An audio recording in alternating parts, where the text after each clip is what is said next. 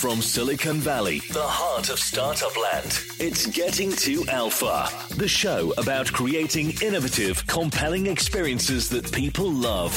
And now, here's your host, game designer, entrepreneur, and startup coach, Amy Jo Kim. I first met David Vogler during the early, heady days of the web when we worked together to craft Nickelodeon's first online presence. David went on to lead creative teams at Disney, NBC Universal, Hearst, and other leading brands. He's now the head of design for Complex Networks, a joint venture between Hearst and Verizon. David has a knack for creating innovative media experiences that still manage to connect with basic user needs. I'll tell you, I don't believe in the idea of build it and they will come. I think I will say the same thing I've heard many of your guests say. This is the common bond between all of us. For a product to be successful, the first thing is it really needs to provide a clear solution to a user problem. And I don't believe in just building things out of pure fancy and expecting that the audience will show up. It's hard enough when you've identified a user problem and you're offering a clear solution. Just to build things for the fun of it uh, can be a dangerous proposition. Listen in and discover how this longtime insider navigates the dynamic landscape of online video and big media brand building. Welcome, David, to the Getting to Alpha podcast. Hey, Amy Jo, thanks for having me. It's great to be here. Yeah, I'm so excited to hang out with you for a while and catch up. First, before we get into the meat of it, just give us a little glimpse into your daily work life. What's typical for you right now? Like, who do you interact with? What kind of decisions do you make? Well, I would say I'm the luckiest boy in New York City because in my role, I get to work with just about everybody, every discipline within the business. Uh, I manage a pretty robust uh, design team but work intimately with all the other disciplines of the company and of the business, whether that be marketing or coding or finance or strategy. At one point or another, the services that I offer helps supercharge all the others. So that's kind of a typical day is interacting, strategizing with uh, all the other groups. Very cool. Also sounds very challenging. It it can be but I, I, feel very lucky that everyone values the role of design and uh, what I can offer and how I can make their lives, their decisions, uh, and the product even better. So it's good. So I'd like you to take us on a whirlwind tour of your background. How did you turn into this person that could communicate with all these different departments at a high strategic level and also at a very boots on ground creative level. Where where did you get started in design and tech? Wow. Well, I can answer that. It depends on how much time you'll allot me to responding. It's it's kind of a funny story. I went to Pratt, which is uh, a design school here in the East in New York, and I majored in communication design.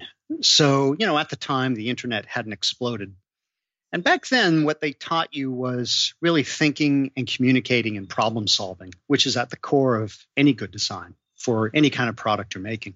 So I was kind of educated with a foundation that could coexist with any kind of business and gave me the tools to speak and work with any kind of uh, any kind of leader. So I kind of credit that early start to helping me get where I am today. Is this the right time to go back and tell you how I got into the digital business? Absolutely. well, I'll go way back in time. And I know you often ask your guests about pivots, but this is a great pivot story. I started my first job out of design school. I started working at a cable network called Nickelodeon, and that's uh, owned by Viacom. It's uh, a network devoted to kids. And I've been working in the youth market pretty much my whole career. But here's how it started I began at Nickelodeon as the creative director uh, for everything that was off the air. In other words, my job was to translate the insanity of what was being televised into consumer products. So I was working with the consumer product team, which was just beginning. And, you know, we did everything that a kid could blow their allowance on toys, games, licensed stuff, you know, consumer products. So, you know, I'd be doing that kind of creative and design work during the day. But in the evenings on my own time, I was obsessed with the internet.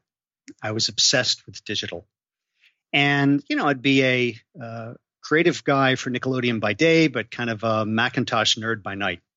So as the internet became bigger and bigger and digital began to kind of explode and uh, take over a lot of the thinking and a lot of business plans of uh, big media, the powers that be, uh, the corporate parents, Viacom, you know, came to me one day and said, you know, you seem to be an evangelist for this newfangled internet stuff.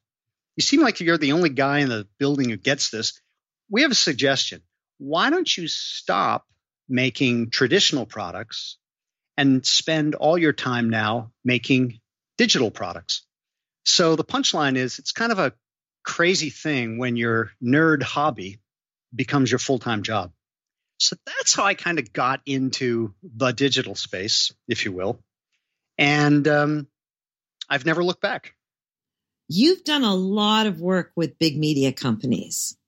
I, if we had two hours and we were over beers, we'd go deep and broad. But just give us a highlight of the different media companies you've worked with, because of course, you then came out to California. I did. I did. At Nickelodeon, I um, was one of the founding fathers of the uh, Nick Online division, which um, you know launched uh, sites and apps and became the number one destination for kids. And I'm proud to say it still is today. And it was a great experience. I was poached by the Walt Disney Company back in those days, and the Disney folks uh, hired me and moved me out to Los Angeles. And I joined their uh, online division and helped them launch a lot of new products. We worked on the first versions of the Disney Store. They were very aggressive with commerce, did very well. We did a lot of uh, digital uh, marketing support for their uh, feature animation and um, their other businesses. Uh, and at that time, this is really going back in time, uh, I was part of the team that launched something called Disney's Daily Blast. That was the first uh, subscription product for kids and families on the internet and it was a great, great learning experience. This is all back in the days they used to call Web 1.0. And um, so, yeah, for a number of years, I lived in LA and worked for the Walt Disney Company. Then what happened? Well, you know, the, the Disney Blast product uh, was very good. It won every kind of creative award. It was loved by the audience. It was a success by many measures. Uh, however, it taught me a great lesson because it was essentially a broadband product before everybody had broadband.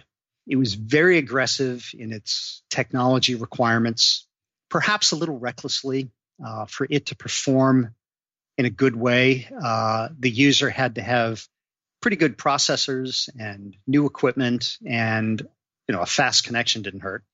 And you know, it was a little ahead of its time because the average person, as you may recall back then, you know, was still dialing up at uh, 56K. And it didn't work as uh, smooth uh, as it did for those more privileged folks with great equipment and fast connections. Now, we take that for granted now, where high speed goes into every home. But back in those early, early days, you know, connection speed made all the difference and it was a great product, but just a little bit ahead of the curve. So, you know, eventually it was sunsetted, and a lot of that content, a lot of that learnings was moved into other parts of the company, and it was a great lesson. So, you've worked with a number of companies on the edge of innovation, right at the edge, sometimes falling over the edge. Sometimes, like with Nick Online, it it takes off, you know, and you're like, the timing's right. What is it you've learned about how to innovate successfully that you wish you had known 10 years ago that you know now? Hmm. Well, one lesson I learned, I'll tell you, I don't believe in the idea of build it and they will come. I think I will say the same thing I've heard many of your guests say. This is the common bond between all of us. For a product to be successful, the first thing is it really needs to provide a clear solution to a user problem. And I don't believe in just building things out of pure fancy and expecting that the audience will show up. It's hard enough when you've identified a user problem and you're offering a clear solution.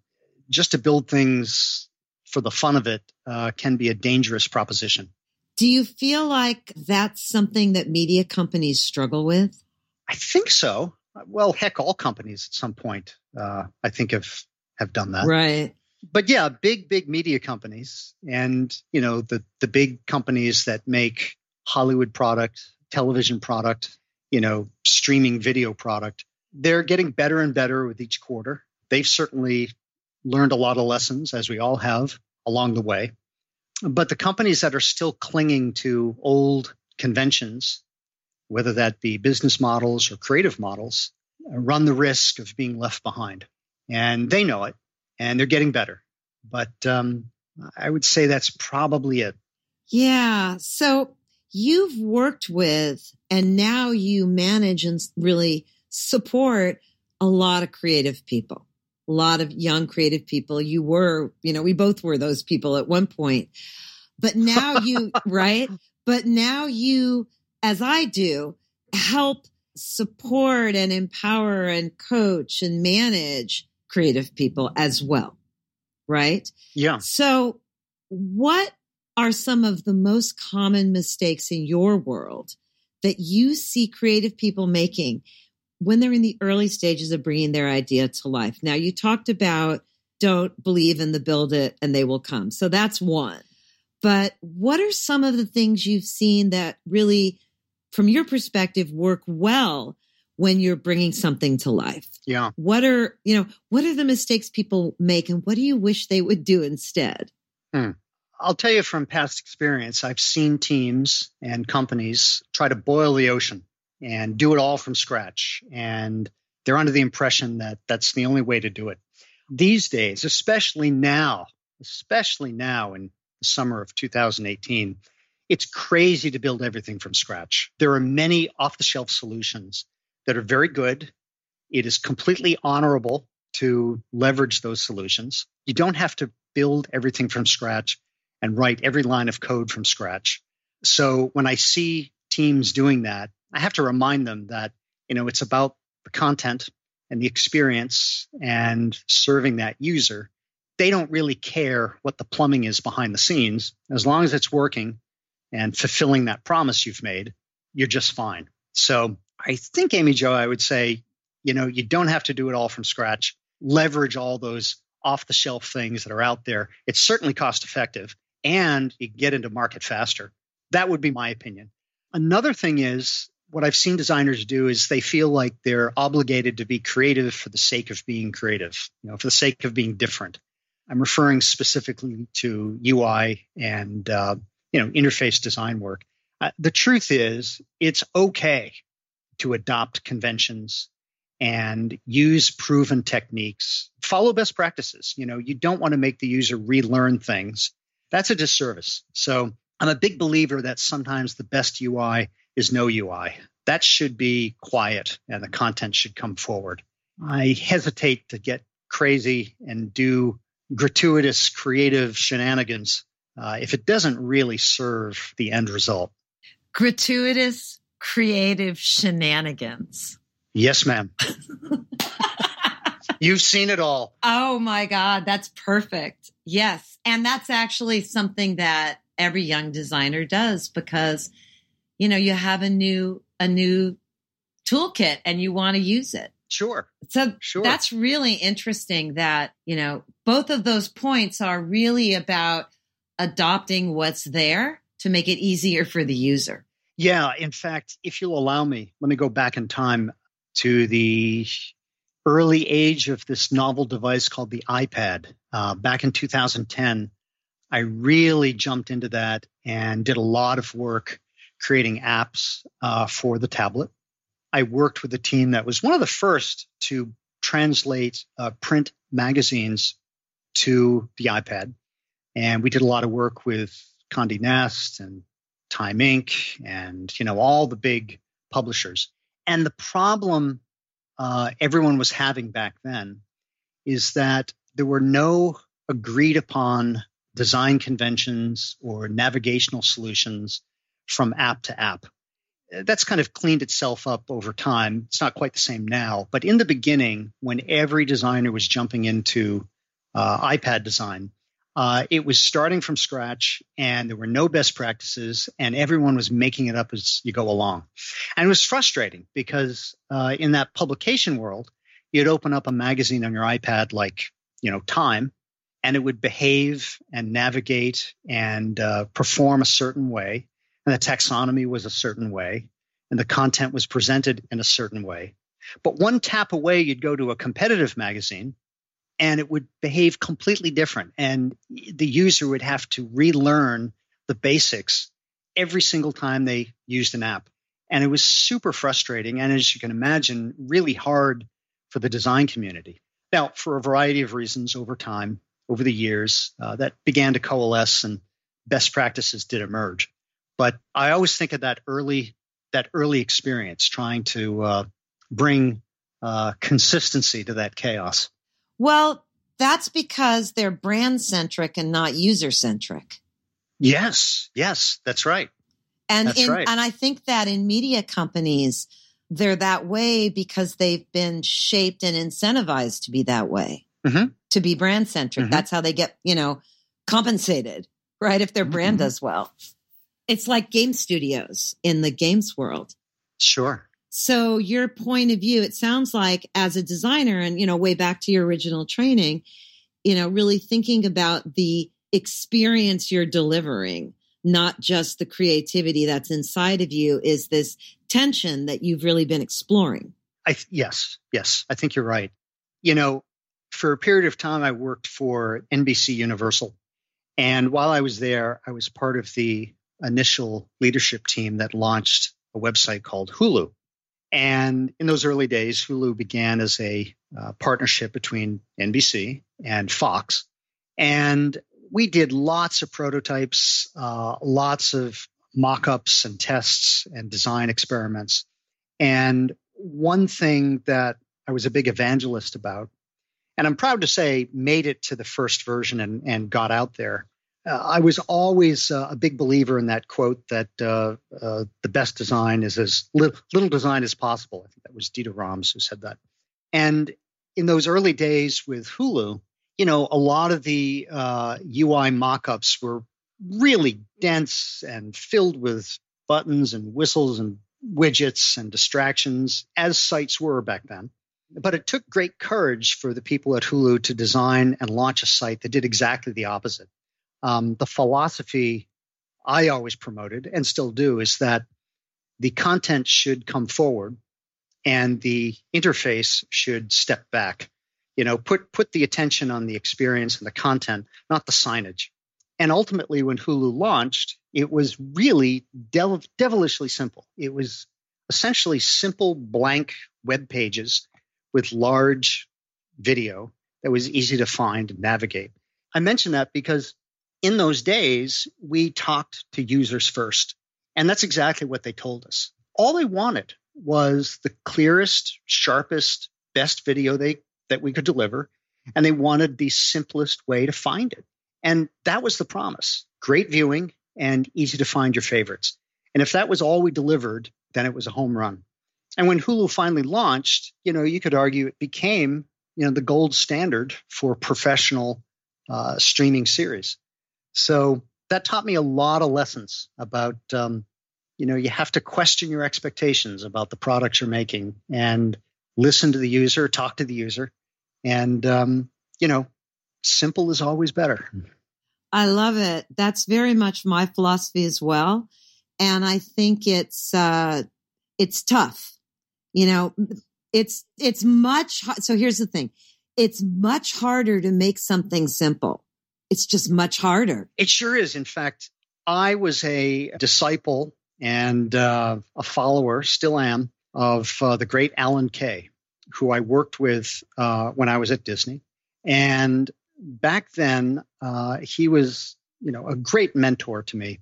A small little anecdote I'll share. Years ago, Alan said to me, You know, Dave, there's only two ways to design a website.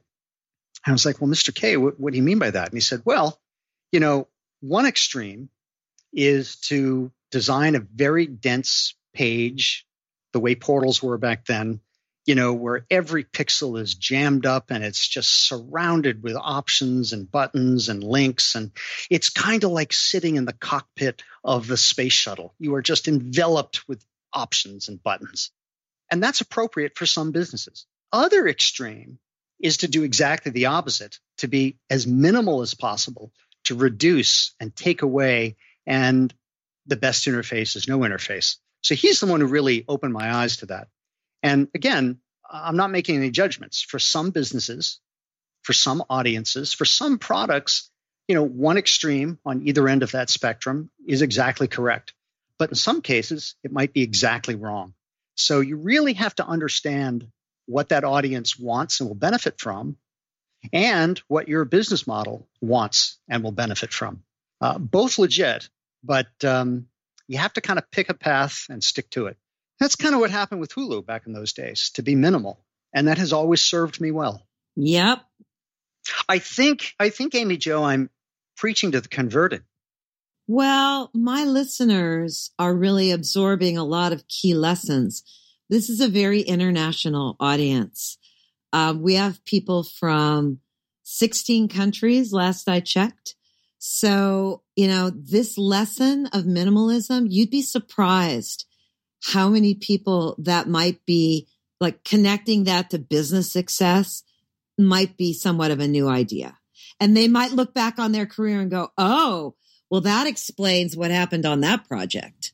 Sure, sure. And I think it's a point of view and a state of mind. I mean, as designers, when we say minimal, you know, that conjures up ideas of lots of white space and simplicity and clarity. But you know, those are also descriptions for business models too. Uh, simplicity, clarity, focus. I think that core philosophy we're embracing right now uh, works for all disciplines um, creative, business, strategy. It's hard to do something simple. That is so true part of that is the art of knowing who to listen to and who to tune out. it really is in practice, boots on ground on the front lines. So I'd actually like to dig into that, especially around Hulu, but also if you have a story from another project you've worked on. So first of all, it's really hard to innovate successfully because you need this weird combination of a very strong vision and clarity and conviction around that vision. That's one component. But the other component you need is a lot of smart iteration and testing with the right people. Like you need that combination. How did you navigate that at Hulu? I'm sure it was imperfect, right? But on the projects you've worked on that did involve innovation success that had that combination, how did you figure out who to listen to and pay attention to and who to tune out? both in hmm. the users and within the company in order to get a strong vision shipped, which is always sure. going to be a battle, right? Sure, sure. Let me just jump back and, and uh, clarify with Hulu, you know, at NBC, it, it's kind of like that John Kennedy quote that um, success has a thousand fathers, but failure is an orphan. I can't take credit for Hulu. Part of it at the beginning, of course, is the kind of launch team but once that was a joint venture, and once that got off the ground, they you know got space uh, on Olympic out in Los Angeles and hired a CEO and a team, and they're the ones who really did it and deserve the credit.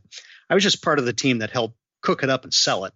So you're hearing just one sliver, just one one perspective. There was a giant team on both coasts. I was just a sous chef in that uh, kitchen. But to, to get back to your to your question, you know, who to tune in and who to tune out. Certainly, your user, your customer, uh, has to be in charge, and serving their needs, you know, is is I think the first thing. That's the north star you have to follow. I think good research, good data, good understanding of the marketplace, business, the, the whole environment uh, is crucial, and that's a yardstick you use to judge things as well. But there is something to be said for kind of instinct research, your gut. And, you know, if you're paying attention and you're focused and you really know your customer, your instincts are just as valid as theirs. You know, listen to everyone, but um, learn to kind of filter out the distraction and go with the things that will make the customer happy, the product happy, and yourself happy. Easier said than done. Seriously, easier said than done. It's a noble thing. So when you look back at all the projects you worked on, how do you see the role of timing and innovation playing out versus like good execution, good understanding of the market? Hmm. You talked about Disney, and that sounds like it was a timing issue. Well, in that case, uh, yeah, I would say timing in regard to technology being ubiquitous, bandwidth being commonplace, kind of creative ideas we had at Disney, if they had launched a little later, I think they would have seen a different kind of success than when they launched a little too early. Now, Amy Jo, there are people in the Valley who spend their whole careers trying to answer that question. And it's hard to predict the future. You have to kind of triangulate between product idea, you know, marketplace conditions, funding, all these different variables. So it's it's tricky. So how does the rate of change in a market impact your ability as someone who works with major brands, big media companies, you know, big marketing budgets? How does the rate of change of a market impact your ability? You told us a story about Disney, and that was sort of a market timing issue that you made a bet that broadband would be really widely distributed. And at that point, it was slower than expected. So right now, the online video market that's got YouTube and mobile phones and, you know, Instagram and Snapchat and all the new things happening there. How is that impacting your ability as someone in a media company to build things and to, you know, just like get projects funded and push through, et cetera? Yeah, it's a challenge. And I think you'll find that the big traditional media companies struggle with that. We all do. And I think for any discipline in our space, the rapid disruptive change that happens almost quarter to quarter can really, really mess up the best laid plans. You know, I've seen situations where really smart people have come up with a great idea. They've got great content. They've got funding. They've got smart talent on the team. Everything's going right. The planets align. And when that product or proposition is pitched, say in Q1, it seems like a sure thing, a good bet. But market forces that you can't possibly foresee, you know, could change by Q3. And everything that sounded like an honest, solid, accurate prediction in Q1 could be an absolute lie uh, by Q3. And it's nobody's fault. There's no one's being malicious. But we've all seen that situation where something seems red hot and bankable pretty darn fast. It seems like it's exactly the wrong thing. So, can you give me a specific example, like something that the market changed out from under you? Oh, boy. Well, I mean, one example you see all the time, quarter to quarter, year to year, is the volatility that you're seeing with the social networks and the social platforms. I mean, we could talk for hours about that, but you know, almost overnight, a blue chip bankable thing called Facebook uh, suddenly became toxic uh, for lots of people, uh, publishers, users, everyone in between. It's hard. Uh, we could talk a long time. A great case study is what we're seeing with Snapchat, the ups and downs and uh, some of the things they've had to deal with. Great people, smart people, you know, you can do everything right. You can produce great work, but it's sadly not a guarantee it's going to stick. So I think in that environment, social platforms, social products uh, are more volatile than ever. I think you'd agree. You're also seeing that um, in a space that I work in, uh, and that's the uh, over-the-top uh, video market. You know, you see things like Roku, which is a great, great platform and a great product have extreme highs and lows that change almost weekly, depending on what the bigger guys do. Uh, Amazon can put out a press release and hint at something, and then suddenly everyone's stock rapidly drops.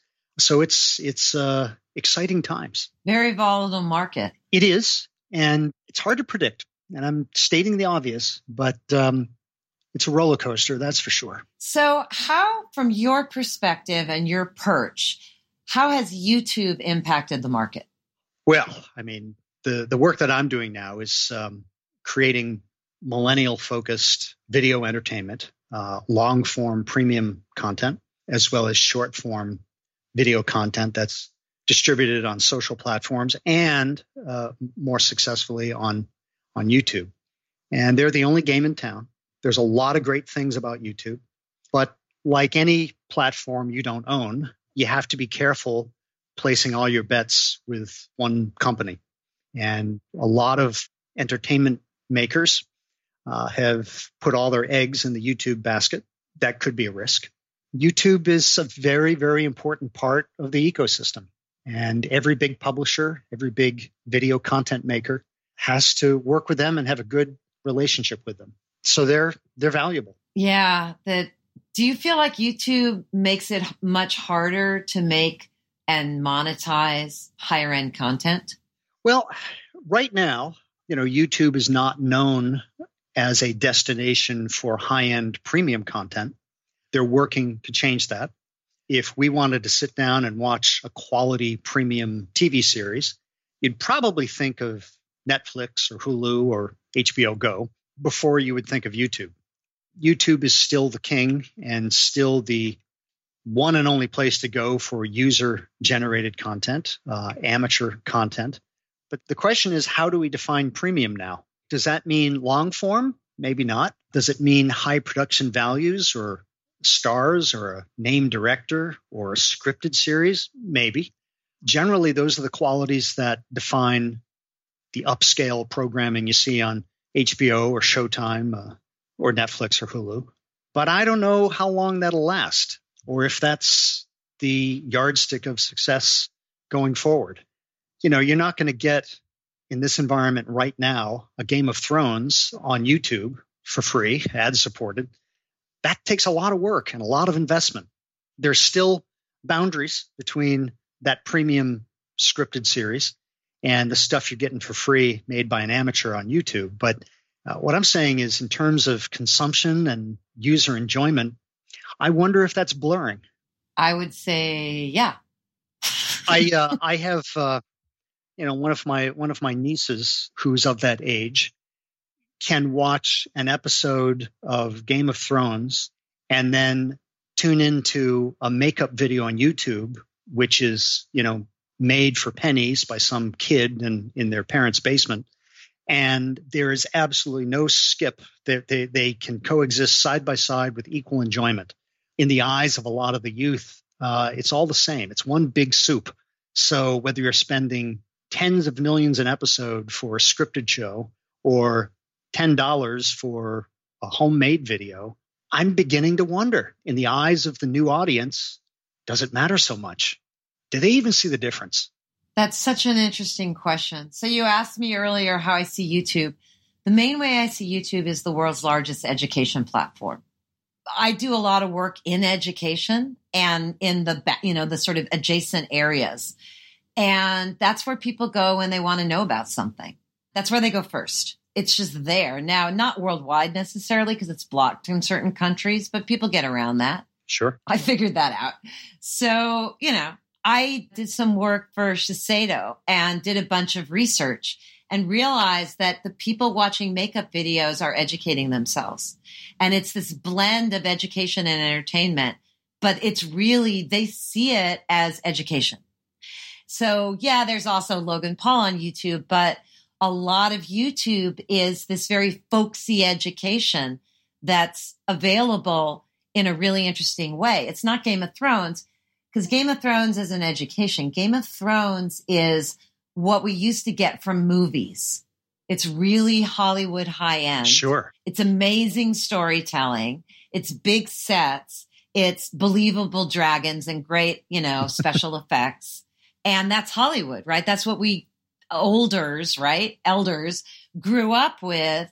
And now it's on TV on HBO, but it's on the big screen in your house if you have one, mm-hmm. or it's on your phone because sometimes you were on the go, right? And that's where it is. But that serves a different role in your life than the makeup videos. Like those are, like I see them as seamless, but I see one very much in the entertain me, mm-hmm. you know, kick me away into this other world. And then I see others as there's a lot of stuff on YouTube, but the stuff I'm focused on personally is the stuff where people are educating themselves and they graduate from one person to another. Games is huge that way. The amount of education and discovery that's happening on YouTube with games blows my mind. Sure. Anyway, that was my rant. But what do you see that's new and exciting to you these days? So we talked about the rapidly shifting digital media and social media landscape, which is absolutely true. It's like a minefield. Like you just never know what's going to happen. And it's kind of built on shaky ground. What do you see that's exciting to you that just gets your juices flowing, that makes you curious to learn more? Hmm. Boy, you know, I would say uh, I've become seduced and fascinated by a lot of the uh, packaging and the promotions and the marketing of that video content uh, in the digital space. A good example is uh, Netflix. They have a series called Stranger Things, a good show, but I'd say their marketing and social broadcasting of that IP was outstanding. A lot of these things, their social content and their social marketing and the promotion of the series is sometimes just as satisfying as watching an episode itself. Oh, tell me more. Tell me details. Oh, boy. Again, uh, you and I could talk for hours about this kind of topic, but um, I, have always used the marketing of Stranger Things 2, the uh, last uh, season, uh, with my students and my staff as a great case study on promoting uh, a series and introducing the series to people who don't know about it God, there's been so many articles, so many case studies. They've they've gotten such applause for their work. Uh, Netflix is really, really the king. I have such respect for them, not only in the content they're making and and broadcasting, but the way they promote it and market it is a plus. Can you give me like one specific example of something they did that just tickled your fancy? in the case of Stranger Things, they were brave enough and uh, innovative enough to take some risks. They were willing to play with the property and its position, and uh, they did. It wasn't as sacred as other companies would have treated. They they created social uh, posts and videos that kind of mocked themselves. You know, it was an inside joke between them and the fans they took risks and injected a bit of humor and a bit of a wink that uh, I don't think other people would have done. Netflix knows when to be serious and when not to take itself too seriously. So good for them. You know, MTV had that quality in their early days.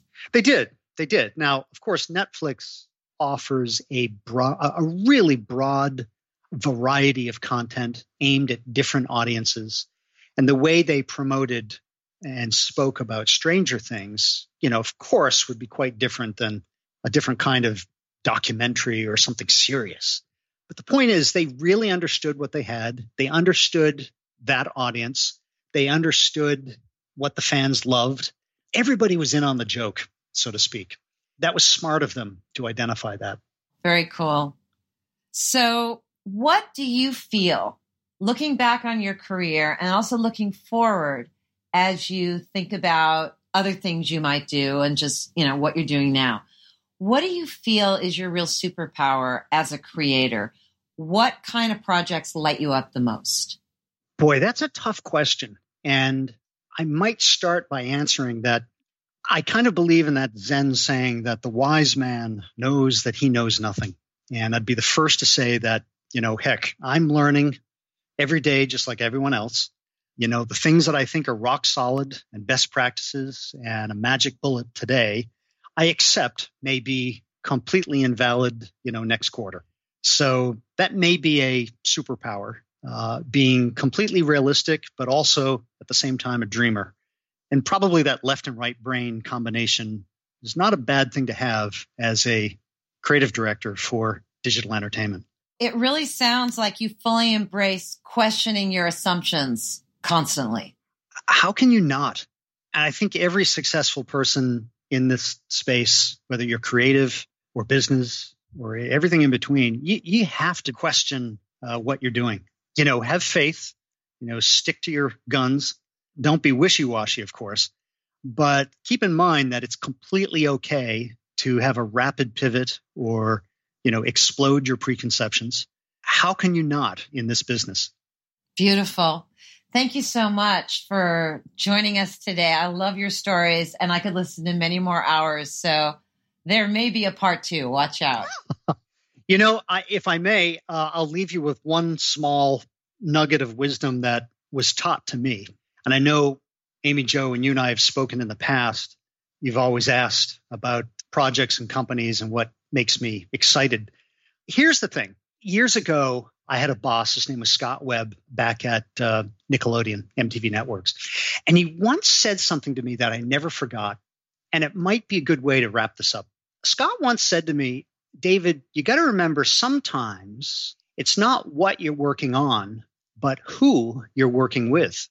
And I asked him, I said, Scott, well, what do you mean by that? And he said, well, you know, as your career develops, you know, you we all get to work on glamorous brands and and you know big companies and that's fine. But if you have one skunk on your team, then it's misery. On the other hand, you'll find that you may be working on a project that might not be as sexy. But if the team is smart and decent and good folks, then it's absolutely heaven. And that turned out to be true. It's not what you're working on, but who you're working with. The guiding principle that's always served me well in all the projects I've done is if you can assemble and retain a team of talent that are really good at what they do, enjoy being there, get along, and are having some fun, then that's a good way to spend your day. I love it. I'm going to take that into my day. Great.